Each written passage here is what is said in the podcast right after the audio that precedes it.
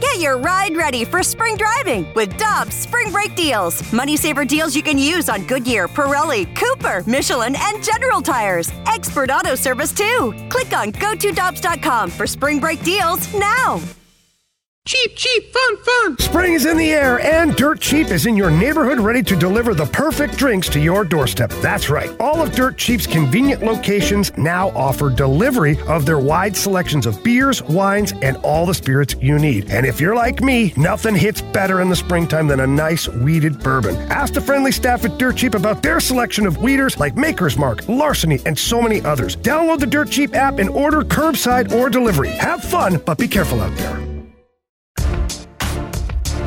Welcome back. This is Balloon Party, driven by Mungenast. St. Louis Acura and Alton Toyota. Go online at stlouisacura.com and altontoyota.com or use the secret phone number for our listeners, 314-252-0029 to call or text the great Jamie Burkhardt, Clayton Patterson, or Peter Mungenast and work with them directly. Tim McKernan, Action Jackson with you, and it is our pleasure to be joined for the final time this season here by the great Chris Kerber. Morning, Kerbs. Why is it the final time? Did I get fired? Jackson uh, wants to turn his attention to the Denver Nuggets' pursuit of greatness in April, May, June, and we're going to talk about the Nuggets in July. Apparently, he told me. So we're Yeah. just going to keep this Oh. thing going. Season recap. Yeah, it's, a, it's going to do. We're going to do a four-week season recap on the Nuggets. Uh, yeah, that's what the consultants want. So I guess that's what we're doing here. I don't know. I just I just do what I'm told. Kerbs, you know that. Uh, I want to do a season in review with uh, with you here and get your perspective on. You know, certainly there were a lot more lows than highs relative to expectations. But if you were asked to summarize like a master's thesis in some way, the 2022-2023 Blues season it's it's one that stands out not just because they're not going to be participating in the Stanley Cup playoffs, but also it's the first time, at least in my recent memory, and maybe you'll be able to cite a season that that would compare. Where you're- coming off of a of a, a really solid playoff with I think some opt, opt, optimism from the fan base, certainly some cautious optimism, and then for the season to have the direction that it took with the roller coaster rides that it took in the early part of the season. It just is a unique St. Louis Blues season. But you're in the booth every night, so you may see it differently. What, what, how would you summarize this season? Yeah, I think you know what? I guess maybe a season where plans went wrong, or maybe you call it a season of mistakes. Um, in, in one sense, you came out of those first three games, and there. Were, I mean, talked to Dave Taylor about this when we were just in Anaheim, and even he was saying, "Man, you got through those first three games, like, boy, we we've got something Yeah, here." yeah. and then just then everything just went kaput after that, and and it stayed very consistent. Now, look, I don't think they've ever been more than three games over 500. They've never been more than below four games under 500. So they've been consistently right around 500. So that's to be 500 as a good team. You're consistently inconsistent, um, but you're not bad. So this, this hasn't been a bad year uh, in terms of just in, in terms of fans have not fans have not been treated to just horrible, ugly hockey like they have in some other markets for a long time. Uh, but it wasn't a year of met expectations, and I think with with hindsight being twenty twenty, you can go back and say, did should Tarasenko have been moved sooner? You know that that that cloud never fully cleared, in, in my opinion. Um, should you have re-signed David Perron? Now, maybe if you did that, maybe this team's in a playoff spot. You're only what you know. Well, before the last game, I haven't looked yet since we played. Don't have a game for two days. But before the last game, you're only eight points out of a playoff spot. Four wins, right? So, you know, would would, would a couple of chemistry things have made you four wins better? I actually believe it would have. But it goes beyond that. It goes to you know the first part of the year trying to turn more of those key faceoffs and everything over to Robert Thomas versus Ryan O'Reilly. Um, you know, really the best winger they found to play with Ryan O'Reilly this season really appeared to have been Josh Leivo. Uh, and that didn't meet the eye test in the end, despite the success they, they seemed to try to have. Um, there were just a whole bunch of things like that, and none of it really got traction. So maybe I don't know. But as I talk through this, because I really, I wasn't quite prepped for that, but as I talk through it, maybe it's the season of no traction. It would would be a way to do it, where no matter what they tried, you'd see a Yeah. start of success, and then and then nothing really stuck. So Um, and to me, to me, I guess if there's anything that disappoints me most about this season, it's the fact that the way it went cost us. It, it cost us O'Reilly, right? It cost us Barbashev at the deadline. Now, maybe one of those guys or both those guys are going to go anyway because Doug Armstrong's real honest and straight about it. He didn't think he could sign them, but you just felt like like the, this, the, the results on the ice made it very clear how Doug Armstrong was going to handle the trade deadline. Mm-hmm. And I don't think anybody can argue with the way he handled the trade deadline. I thought it was spectacular. Right. So that's the I don't know if uh, when you get done talking about the Nuggets, we'll circle back and I'll, I'll probably have a better answer. yes, we, we have that Nuggets thing uh, penciled in, but we can we can call an audible at any moment. All right, if you were to look back on it uh, with uh, the, the, the, season having the the winning streak uh, and uh, and certainly unfortunately more lows than highs. Is there a moment or a game or an off the ice element that stands out to you as being the highlight? Oh, uh, the highlight. Yeah, I don't know. Um, I mean, you got a winning streak uh, like that. That was Unfortunately, then well, followed up. By, uh, we now know the context of the winning streak. It was followed up by a losing streak. Uh, but uh, in the well, moment, everyone was. was I mean, we'd see three or four game losing streaks. We'd say four game. We'd see four game win streaks. it was really, it was really, uh, really kind of crazy uh, in in that sense. Um, I, would have to, I'd have to put a little bit of thought, a little more thought on that. But, but, but I will say this, and this is why I say, like, so I went and I looked at this yesterday. All right right now just kind of going all the way up through Buffalo in the standings. So the teams below the Blues and then up to Buffalo.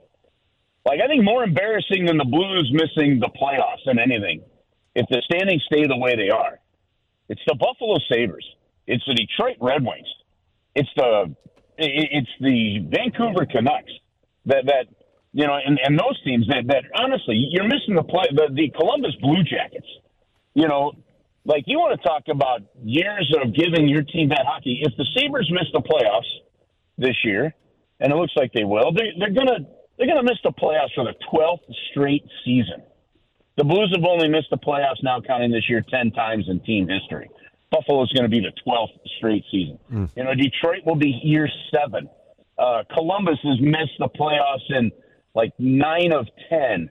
Uh, Chicago actually is in a heck of a run. And, and some of these teams, they, they count making the playoffs. Vancouver has missed in six of seven.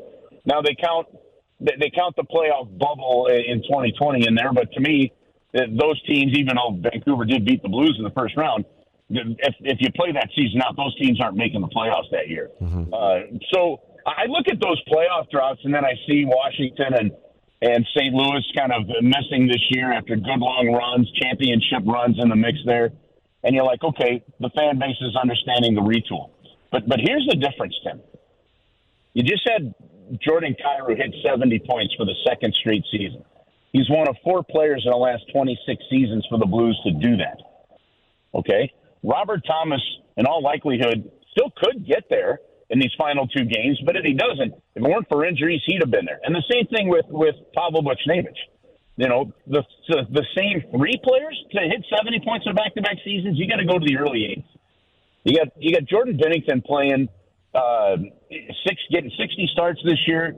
There's only three other goaltenders I think that have had 60 starts in a season for the Blues. Uh, there's there's plenty of reason for optimism, and the the, the cupboard isn't empty here.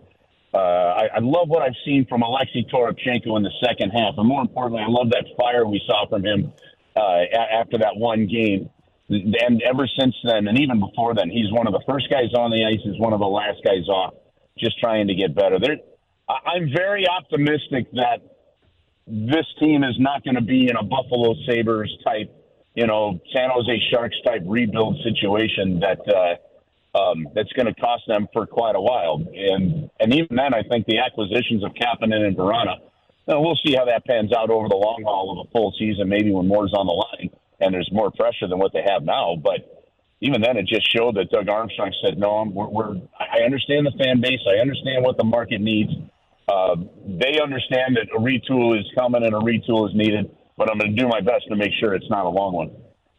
Yeah, that that's something that I think Blues fans can hold on to. I I realize the returns are, are, early and the sample size is relatively speaking small, but that has certainly been encouraging here over the last month with what we've seen from those two guys and some of the young players as a whole. I want to ask you your opinion on this because we're going to get a chance to see it. I am I'm really excited to watch the Eastern Conference in particular. The Central's still up for grabs. Uh, what are you expecting from the Stanley Cup playoffs relatively to, relative to the Eastern Conference? Conference where it just looks absolutely stacked. And the West theoretically is wide open, but the Colorado Avalanche have been a, a different team in the last third of the season relative to what they were health wise in the first half, two thirds of the season. So, what are your expectations for the Stanley Cup playoffs?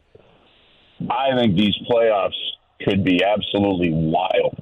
Um, I the cream of the crop of the entire league is clearly Boston. When you set a, a new league record for wins with a couple games to go, you've done something amazing. They have they have the best all around team by far. Uh, but there's amazing question lines, storylines, and question marks. Did Toronto went all in? Kyle Dubas knows if he doesn't get out of the first round, he probably loses his job. Yeah. They went all in. Um, the Tampa Bay Lightning, I don't think you can rule them out. That, that championship pedigree is still extremely strong despite a few inconsistencies and some personnel changes, but they're extraordinarily well coached. And then to be honest with you, the Pittsburgh Penguins, who knows? I mean, do they get a last win under Sidney Crosby and them if they uh, they hold on and get in there? So there's that aspect of it. In the West, Colorado's coming on, but they're not as deep. Edmonton is better than they were last year, but they, they may not. The question mark for them could be the goaltending. The Vegas Golden Knights, a terrific team. Where are they health wise, and how is their goaltending? There, there's a lot wide open here. Uh, the LA Kings may be a team that surprises a lot of people and goes on a deep run. Uh, you know, they still have Kopitar, they still have Doughty, some of the famous names that they've had before, and they put a statue outside already for Dustin Brown who's retired. But having said that, the the Los Angeles Kings play a, a style of play that could wreak some havoc in the playoffs. So for me, wide open is going to be the name of the game can't. I really. I hate that the Blues won't be in there, but I still can't wait to watch the Stanley Cup playoffs. Uh, yeah. It is. It's going to be something else. Uh, and like you said, West wide open, and you got the powerhouse in the East, but certainly a lot of worthy challengers uh, to Boston and what they have done, setting that regular season win total record. Chris Kerber with us here on 101 ESPN, giving us his perspective on the Blues 2022 three, and 2023 season and the Stanley Cup playoffs. Kerbs, always enjoy the conversation. Thank you so much, kind, kind sir. All right, guys. Have yourself an awesome week, Tim. Thanks. You too. Thanks, Take it Chris. easy. That's Chris Kerber with us here on Balloon Party, driven by Mungenast St. Louis Acura and Alton Toyota. When we come back, it's the Little Pittles Tuesday Throwdown. What questions does Jackson have up his sleeve? And don't forget, you can text in to win two tickets to the Blues final home game tomorrow, courtesy of 101 ESPN. 314 399 9646. We'll announce the winner coming up at about 1055. This is Balloon Party, driven by Mungenast St. Louis Acura on 101 ESPN.